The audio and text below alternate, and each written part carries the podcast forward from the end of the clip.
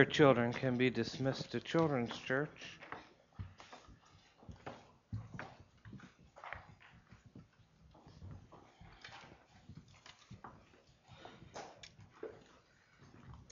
The rest of you want to get out the uh, sermon outline.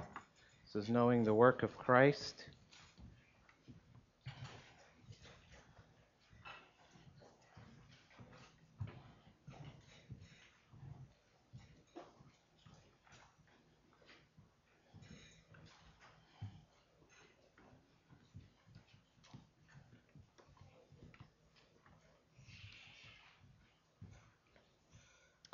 Our passage today is from the Gospel of John, chapter 9. We've finally gotten out of chapter 8 and uh, have raced to chapter 9. So, here, God's Word, John 9, 1 through 25. As Jesus passed by, he saw a man blind from birth, and his disciples asked him, Rabbi, who sinned, this man or his parents? That he was born blind. Jesus answered, It was not that this man sinned or his parents, but that the works of God might be displayed in him. We must work the works of him who sent me while it is day. Night is coming when no one can work.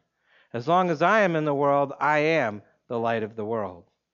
Having said these things, he spat on the ground and made mud with the saliva. He then anointed the man's eyes with the mud, and said to him, Go, wash in the pool of Siloam, which means sent. So he went and washed and came back seeing.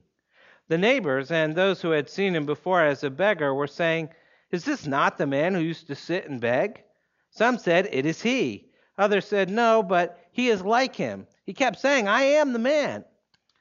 So they said to him, Then how were your eyes opened? He answered, The man called Jesus made mud and anointed my eyes and said to me, Go to Siloam and wash. So I went and washed and received my sight. They said to him, Where is he? He said, I do not know. They brought to the Pharisees the man who had formerly been blind. Now it was the Sabbath day when Jesus made the mud and opened his eyes. So the Pharisees again asked him how he had received his sight. And he said to them, He put mud on my eyes, and I washed, and I see. Some of the Pharisees said, This man is not from God, for he does not keep the Sabbath. But others said, How can a man who is a sinner do such signs? And there was division among them. So they said again to the blind man, What do you say about him since he has opened your eyes? He said, He is a prophet. The Jews did not believe that he had been blind and had received his sight until they called the parents of the man who had received his sight and asked them, Is this your son, who you say was born blind? How then does he now see? His parents answered, We know that this is our son and that he was born blind, but how he now sees we do not know, nor do we know who opened his eyes. Ask him. He is of age, he will speak for himself. His parents said these things because they feared the Jews, for the Jews had already agreed that if anyone should confess Jesus to be Christ, he was to be put out of the synagogue. Therefore, his parents said, He is of age, ask him. So for the second time, they called the man who had been blind and said to him, Give glory to God. We know that this man is a sinner. He answered, Whether he is a sinner, I do not know. One thing I do know, that though I was blind, now I see. Let's pray. Heavenly Father, thank you for your word. Help us to be people who see, who understand what you're trying to teach us this morning. We ask that you would do this for us in Jesus' name. Amen.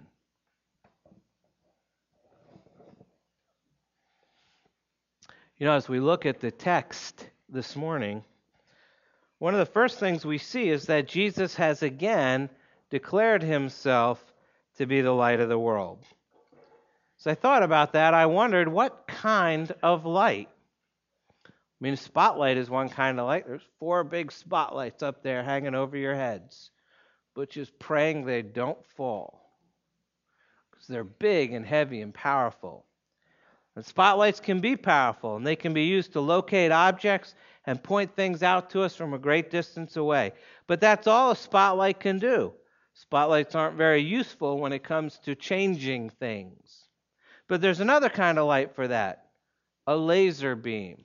Sent out an email yesterday. People had laser pointers. I got three of them here. Um, these are cool. I, I wanted to shine them at the Space Cowboy on the stage. So you can shine them all over. See that red dot? I mean, you could just play with this for hours. Take it home and torture the dog. See them running around, or little kids. Very tempting. But this is a very small laser. There are very powerful lasers. They too can be used to locate objects and point things out to us. You can do that. Uh, somebody said that one of these lasers I can shine almost all the way across town. I'm looking forward to that.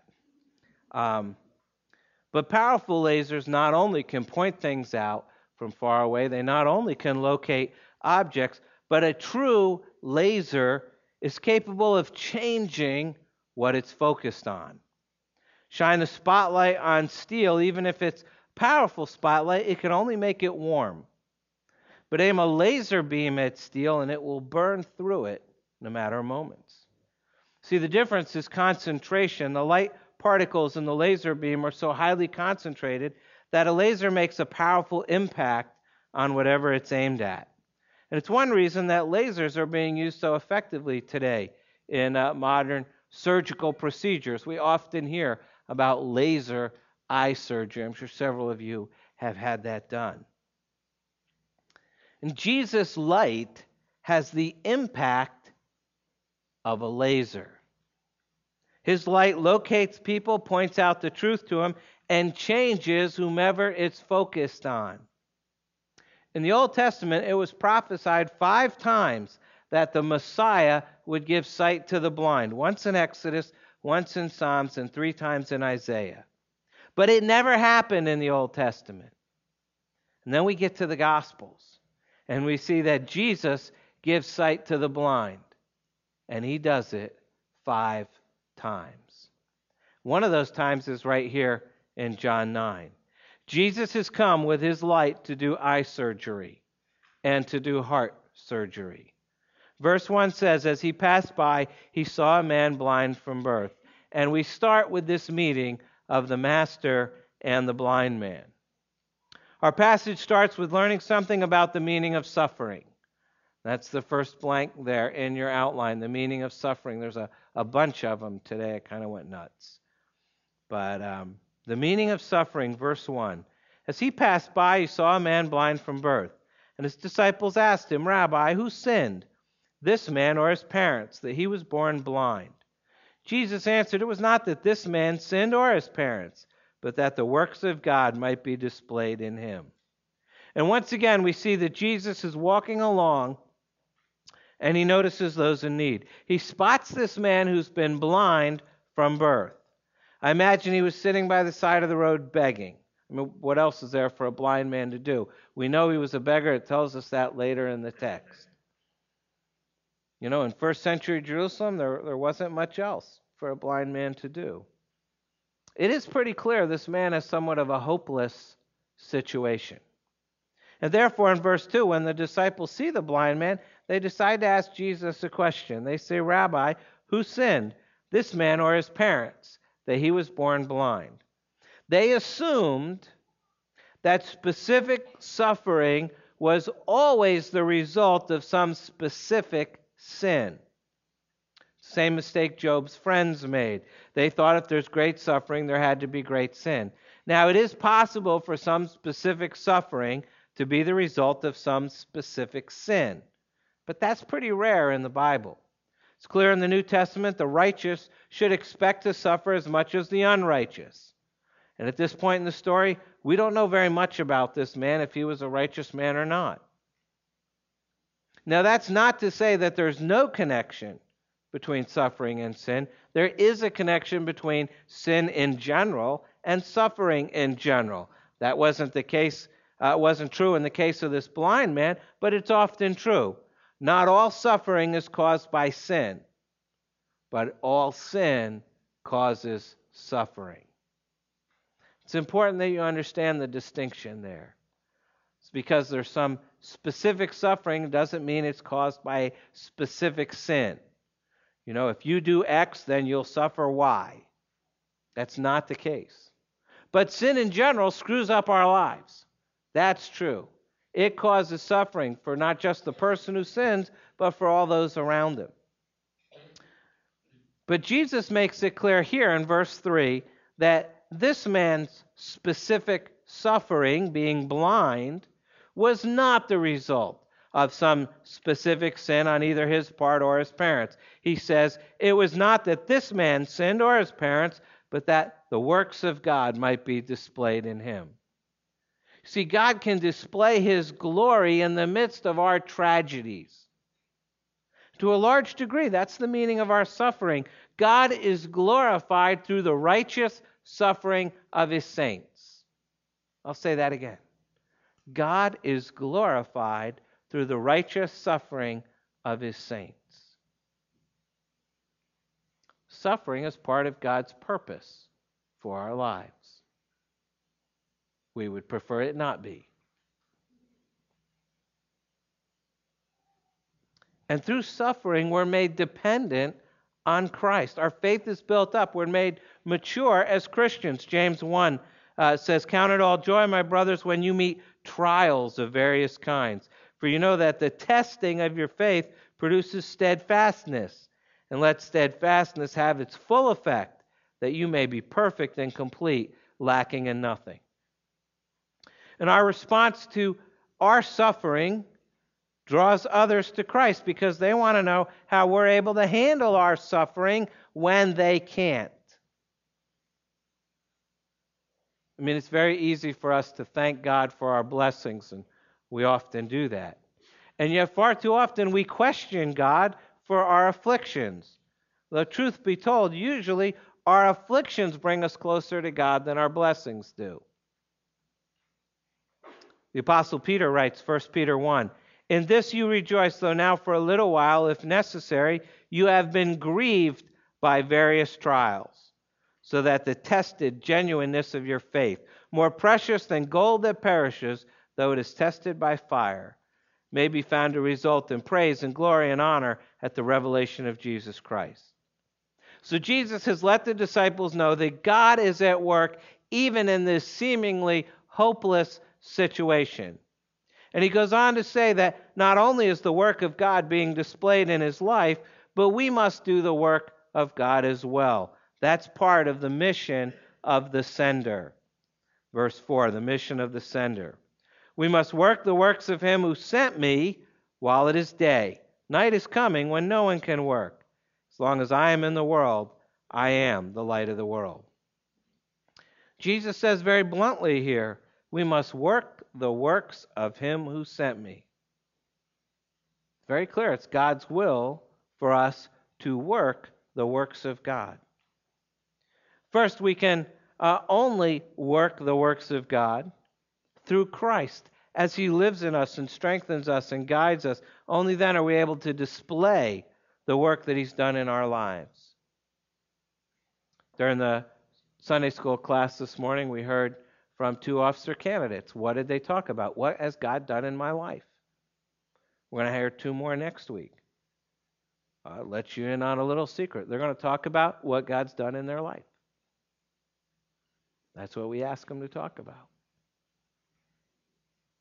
Second, we can only work the works of uh, God through Christ as His Spirit enables us and empowers us. And only then are we able to do His work in the lives of others.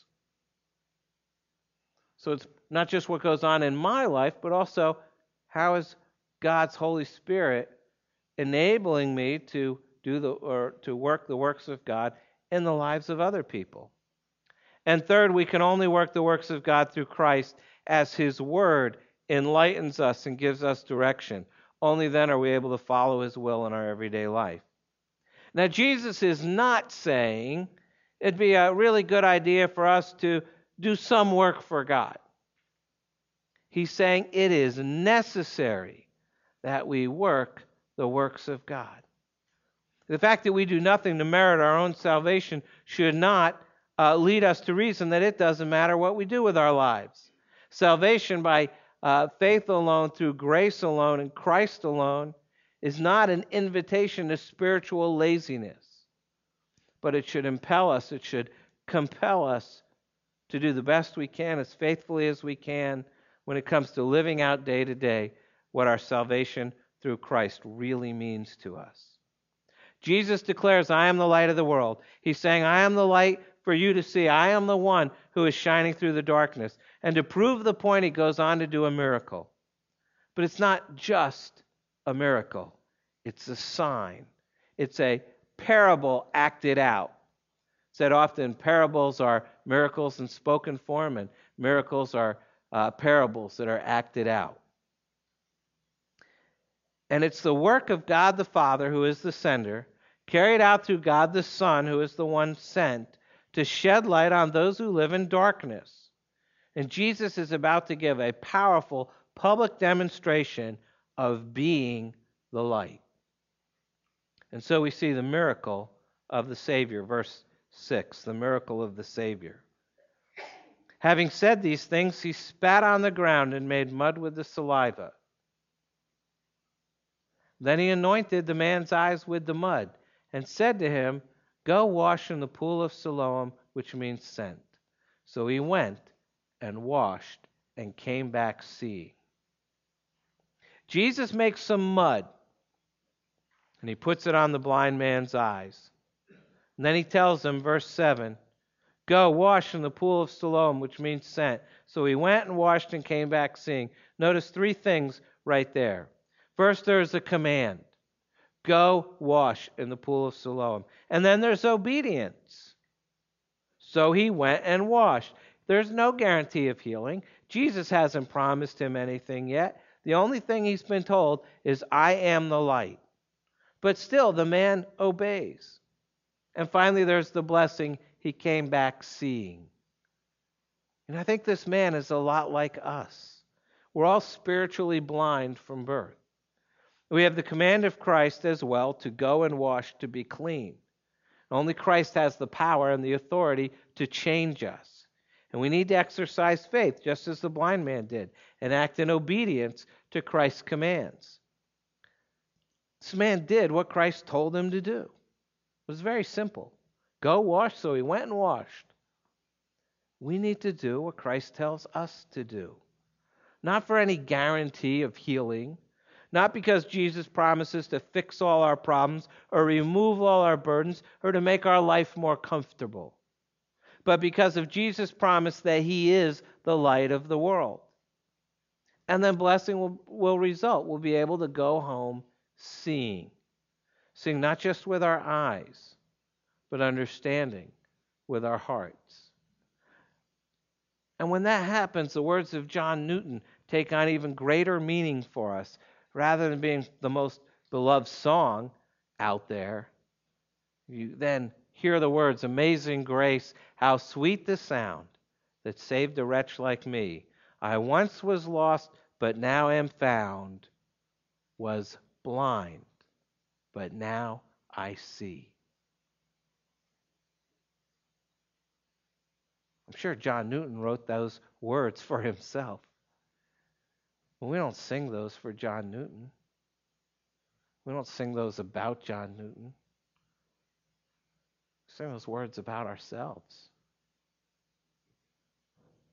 See, this blind man could only be healed by a miracle. Without a miracle, his situation was hopeless. Without a miracle, our situation would be just as hopeless. Like the blind man who lived in darkness physically, those of us who spiritually who are spiritually blind live in darkness spiritually. There's no need today for us to seek out signs and wonders or great miracles because the greatest miracle that ever could be done for us has already been done for us. The Lord Jesus Christ died for our sins, for your sins, and for my sins. And then he conquered sin and death through his resurrection from the dead. And because of his resurrection, our situation has been turned around from one of hopelessness to one of hopefulness. And through Christ, our lives have been changed, just as the blind man's was.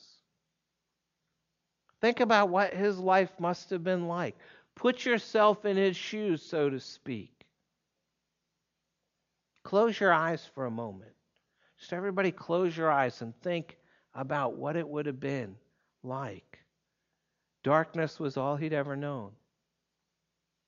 He could not conceive of blue, green, red, or orange. A million glories of nature were hidden from him the green of spring grass, the magic of sunset. Perhaps there had been a time when, as a child, he reached up, felt the softness of his mother's face, possibly a hot tear upon her cheek, but he didn't know what she looked like. He was always dependent either on a friendly arm or an uncertain cane. Keep your eyes closed. And as he begged outside the temple, he hears someone cry, As long as I am in the world, I am the light of the world. And then there's silence. He hears a man kneel close to him and spit upon the ground. And he feels gentle hands apply damp clay to his eyes and he hears the words, Go, wash in the pool of Siloam. How do you feel? How do you think he felt? A bit foolish? Maybe. Even though he's blind, he must have had some idea he was creating a scene as he made his way to the pool with his eyes covered with mud. But his heart began to pound with the swelling possibility he might receive his sight. What if this really works. And then he washed in the pool of Siloam. Open your eyes. And light poured into him. He could see.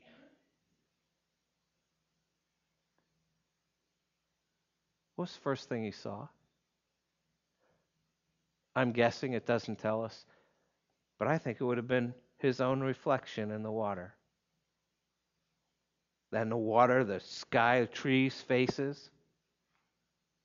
How would he react? Would he say, Well, I've got to get back to my begging post. You know, it's a competitive business. I don't think so.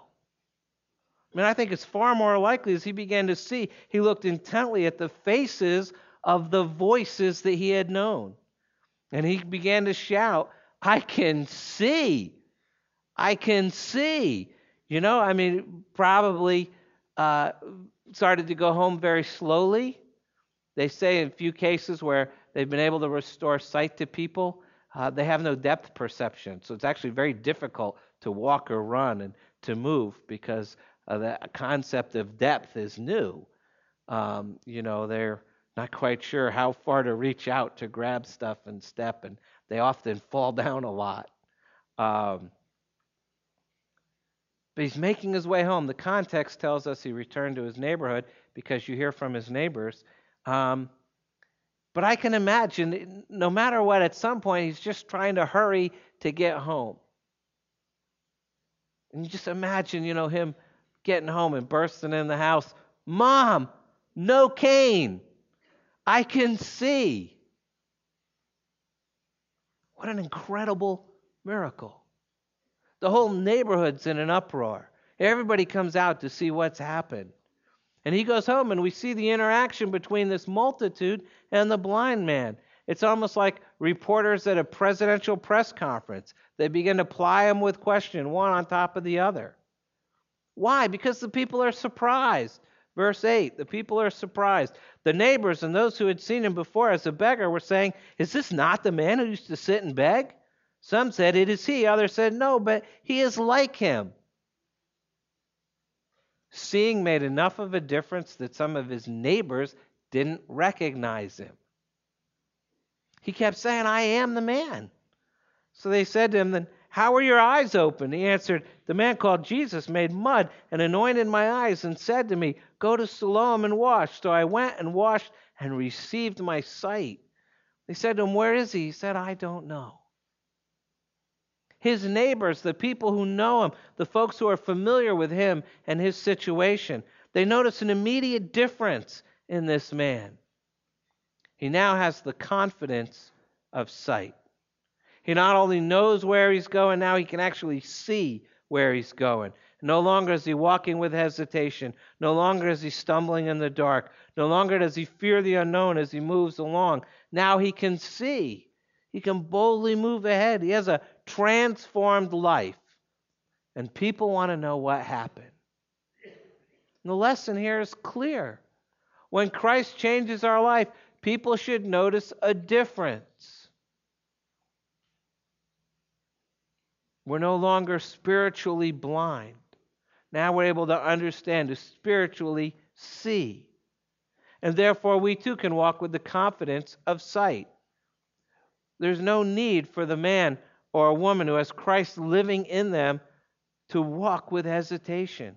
Spiritually seeing, we walk forward in faith in God's will, doing God's work, neither stumbling in the darkness or fearing the unknown.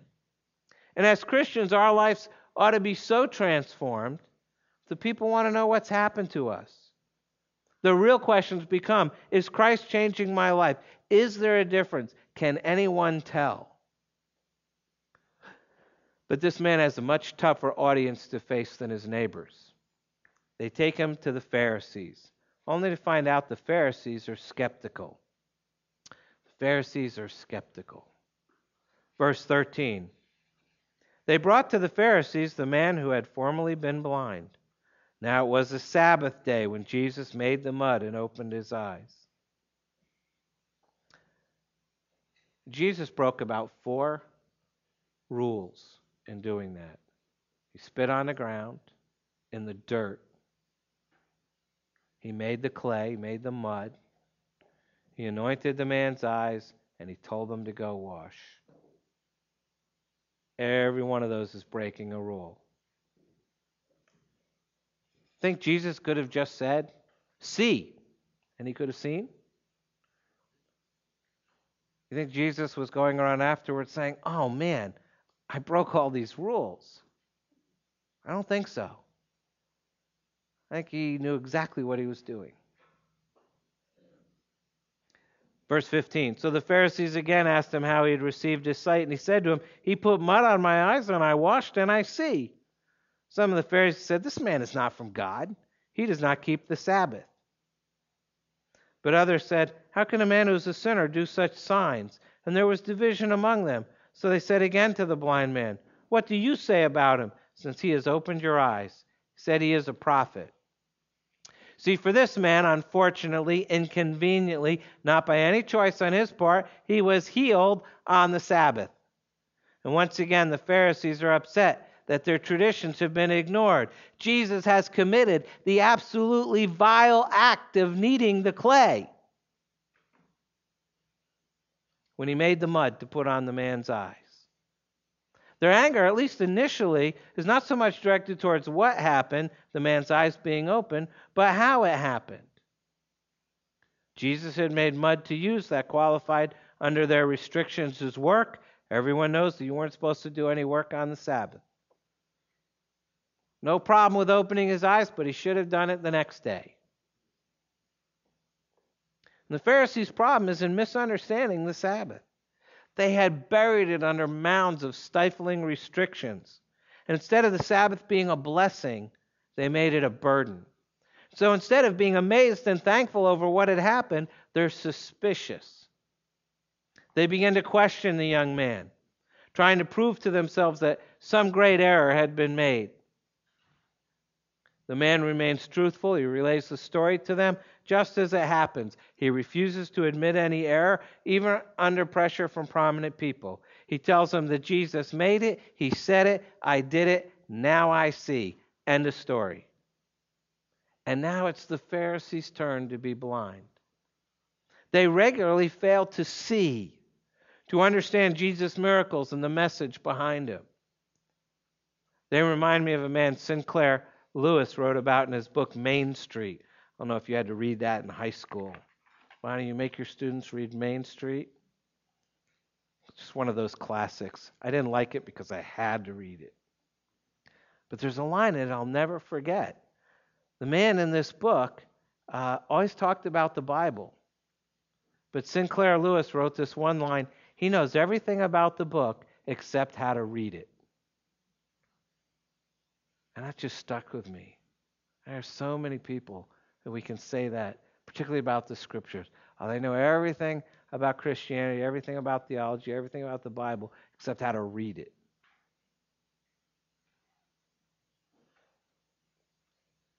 And I think that was some degree true for some of these people that were questioning this man.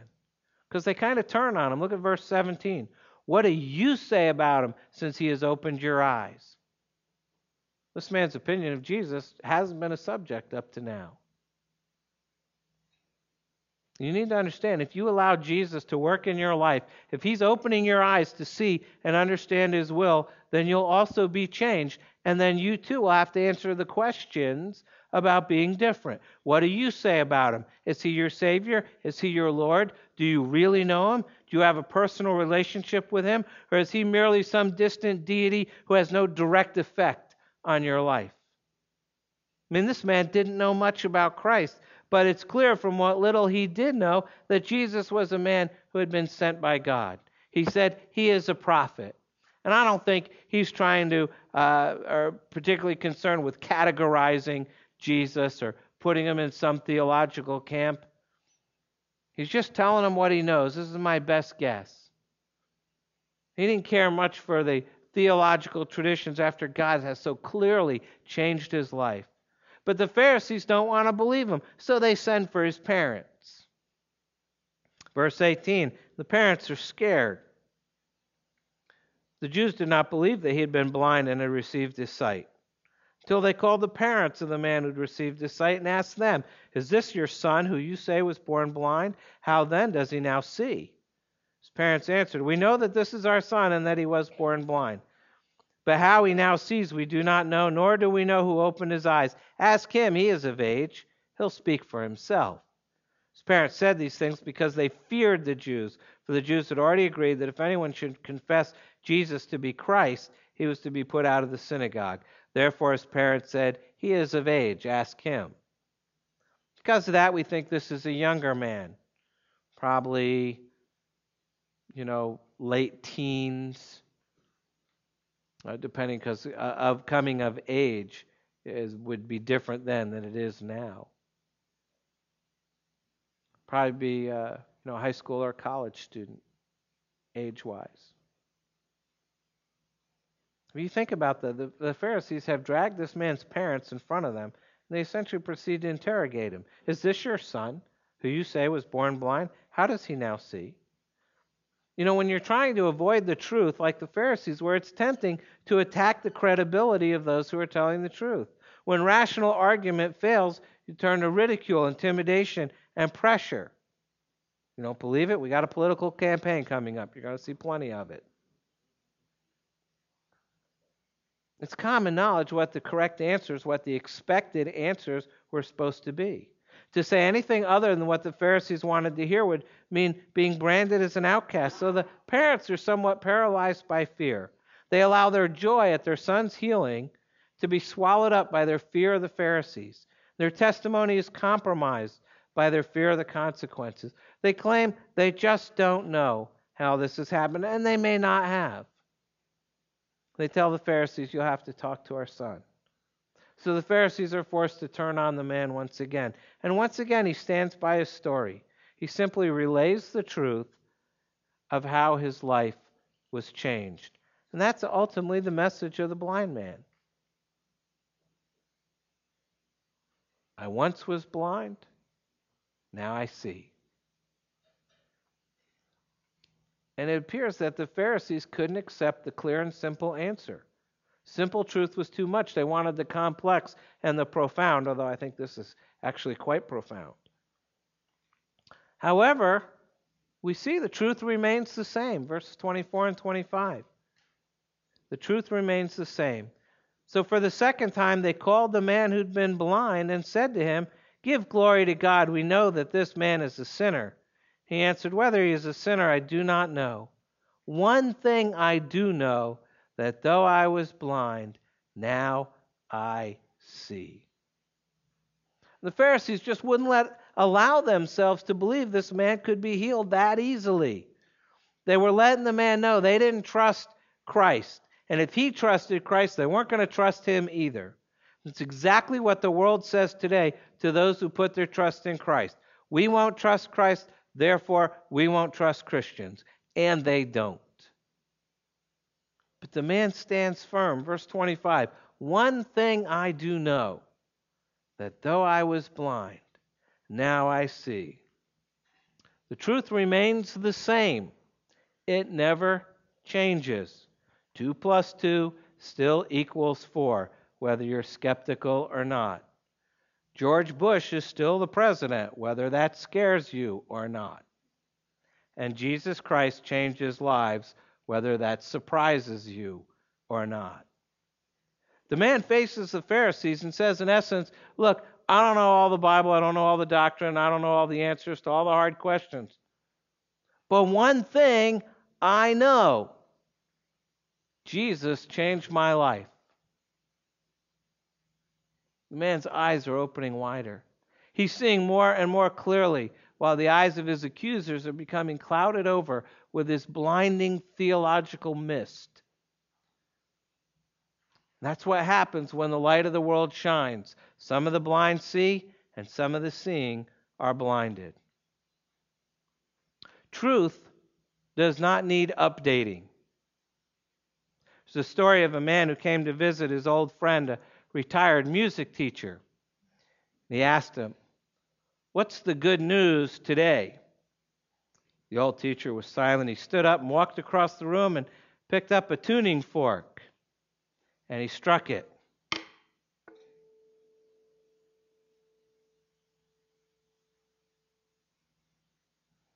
The note sounded throughout the room. He said, That is A.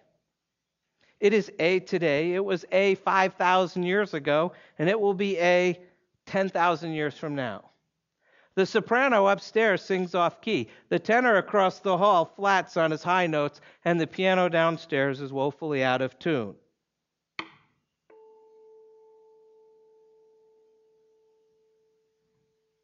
But he said, That is A, my friends.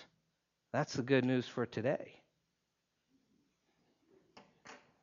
The truth remains the same.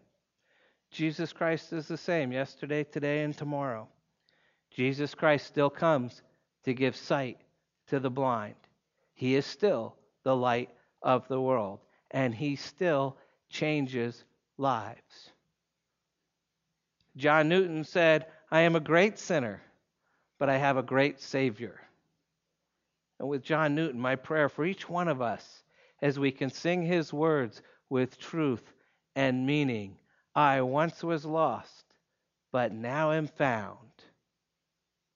Was blind, but now I see. That's the good news for today. We need to pray.